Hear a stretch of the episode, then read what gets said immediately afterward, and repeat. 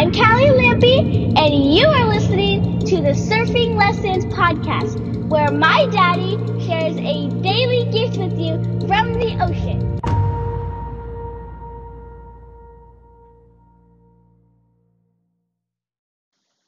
All right, welcome to the Surfing Lessons Podcast. I am your host, Ryan P. Lampy, and today's surfing lesson is my watch on the outside. So there was a surfing episode, a surfing lesson a while back. I have no, I didn't, I should have looked at this before I started recording. I don't know when it was. It could have been uh, maybe a month back or something. And I had an issue with my watch. So I wear a watch surfing most of the time. I don't like wearing the watch. It's, it's a big, has a big frame. Um, just the edges, along with my wetsuit and everything. Like it feels cumbersome. I actually don't like wearing any jewelry. I don't wear a ring. I actually got my wedding ring instead of having a wedding ring for our 10 year anniversary. Lucy and I got our names tattooed on our, each other's fingers. And I don't wear any jewelry. I've never enjoyed wearing jewelry. And that's my thing. And even the watch itself, like, it just annoys the crap out of me. And so I had this episode a while back about how I reframed the situation and made a shift in the water when the watch was bothering me and I walked through some questions and stuff that I use, and it was cool. And but what's better is I found it even I found another way. So my issue here's the original issue. So I wear this watch, and I usually wear it inside my wetsuit, and it's not a big problem. Like I said, it's uncomfortable. I don't prefer it, but I need the watch. I need to be back home on time, and I need to be, well, yeah, just prompt. Like I need to be able to keep track of time.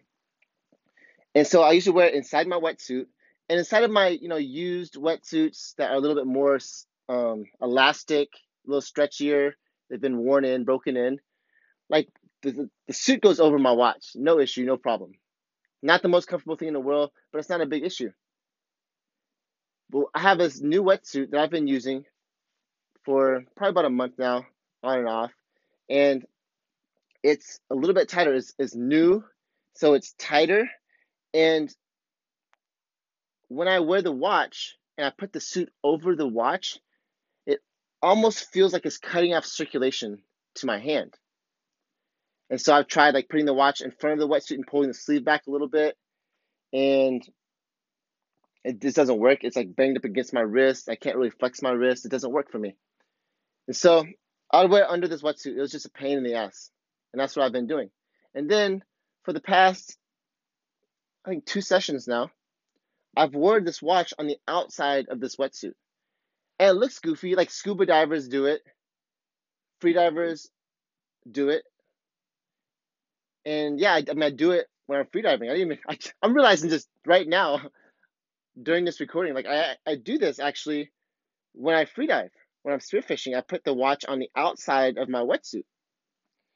I have a different type of wetsuit. It's much more closer to the skin. It doesn't have the lining on the inside. Like freediving wetsuits are completely different, like way different than surfing wetsuits.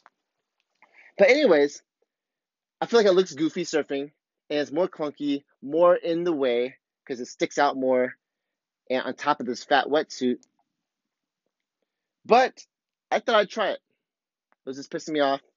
And I put the watch on the outside of the wetsuit. And it happens to be that it worked out great. In fact, this particular wetsuit, my new one, has this thing on the cuffs of the wrists. On the outside, it's like a little, it's like it's like a hem or a sewing ridge that's about an inch from the end of the cuff, and it's raised a couple millimeters or so. I've never had a wetsuit like that. Like it's, I don't even know what the heck it's for. It looked cool. I don't know. It was like top of the line wetsuit. It was really nice and it's all. It's a cool wetsuit, but it has this ridge on the wrist. I don't know what it's for. I think it's just for looks. But I put the watch behind it, and it's like perfect. It just fits right, snug on the wetsuit. Not so much that it's gonna cut off circulation and goes right up against the ridge, and it just worked out perfectly. And I was thinking, like, man, why, why did this take me so long to figure out, to for me to experiment? And there's a couple of reasons why. One is, seems like it looks goofy. Like if I feel like I look goofy, and no one does it. I've never seen a surfer do it. I've never done it before. It just seems silly. Like everybody wears, everybody I've ever seen surfing wears a watch on the inside of the wetsuit. So that's what's considered normal. And I just wasn't thinking outside the box. So there's I wasn't thinking outside the box, and also there's a sense of like a fear of rejection. Like I don't want to look stupid. I don't want people to think I'm stupid. But I've been wearing it outside my wetsuit for twice now, and it works like a charm. It's perfect. I forget that it's even there. And actually, when I do look at the watch, I'm like, oh man, this is awesome. Like it's I don't have to lift up my sleeve. It's cool. It is so cool. So where in your life do you need to get outside the box? Think outside the box, try something new, experiment, do something. Maybe it looks a little goofy, maybe it's quite a bit different. You might get some weird looks, you might even get some judgment or some huge criticism. But it gives you what you want. At the end of the day, no one else has to wear my watch. It's just me. It's on my arm, it's on my wrist to serve me and me alone. Actually, I take that back. It serves me and my family. Because I'm getting back on time for my family to pick my kids up from school. So, when in your life, you need to think outside the box, put aside fear of rejection, put aside looking silly or thinking about what others might think of you, and be open to experiment and try something new. Maybe you find out you'll find something that works just perfectly for yourself. You know, it's ironic, but all my life I've been this attention grabber. It's like I've been hungry for attention, always wanted attention. And yet, my biggest fear was a fear of rejection. All my life, that was my biggest fear fear of rejection and fear of failure. And fear of failure actually kind of goes under, for me, it went under the fear of rejection. I don't want to fail because then people might not like me. And even with that fear, I've always been this attention grabber, like the way I dress, I wear the, the short shorts, or walk around with my shirt off, or the way I talk, or even now I have my hair. And there's lots of things I do or act in, in public and stuff I say. I grab all this attention. And what most people don't see is how uncomfortable and how much fear of rejection I've had inside of me. And I still deal with it a lot less than before, like significantly, I mean, un- unrecognizable compared to a year ago, compared to six months ago, even compared to like three months ago. So much has changed. But it's still inside of me. And there's this one thing I do, like I'm also basically that sets the foundation of this thought inside of me that is always thinking. Like what what, is, what do other people think of me? What do other people think of me? What do other people think of me? This ego, the sense that people actually give a shit about me, that they care enough to look at me or to give me time, energy, space in their brains to consider me. And maybe they do, maybe they don't.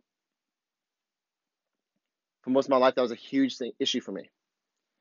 And even now, with that said, there is something that I do that even when I get out of my comfort zone as much as I have, and I don't worry about like what people think of me when I'm dance. I can't dance, but I'll dance in public. I'll do stupid things. I'll say stupid things, and I will, yeah, walking around my shirt off or my short shorts and stuff. Like I don't give a shit what what people think anymore. But there's this one thing that still is me getting out of my comfort zone constantly. It's something that I practice and I do, and it's yelling call it a war cry. And it, like when I do it, before I even do it, like I'm just I'm thinking like, oh man, this is gonna drive everybody nuts. But I will do this. I will get out of my comfort zone and I will do this. And I just toss all care of what other people think to the wind. Because this is for me. This is for my heart. This is what I need. And so what I will do often at the beach when I'm running sprints, if I run sand sprints, which I haven't done in quite a while, at the end of every every workout session, every training session, I will just yell and scream as loud as I can. Like think of Braveheart before they run into battle and they let out this war cry. And something about that just awakens something in my soul, awakens something in my spirit, brings all this life to my heart, this primal part of me that just needs that.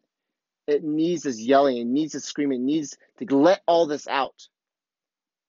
It's like, here I fucking am. Ah! Just let it out. Feels so good. But I, like I said, I haven't sprinted in a long time. I haven't done that. I haven't done it since uh, maybe last summer or something. But what I'll still do is I, I still need that. I do it in the house sometimes. I do it in my closet. But what I often will do will go. I'll go to the cliffs, and there's people always out there, like sunsets and and um, just out there having picnics. There can be lots of people out there, and I'll go out there like a fucking wild man, knowing I'm knowing that everybody's looking at me, knowing that I'm grabbing attention of everybody. And I'll walk out to the edge of the cliff. I'll stand there, look at the ocean. Sometimes I'll pray.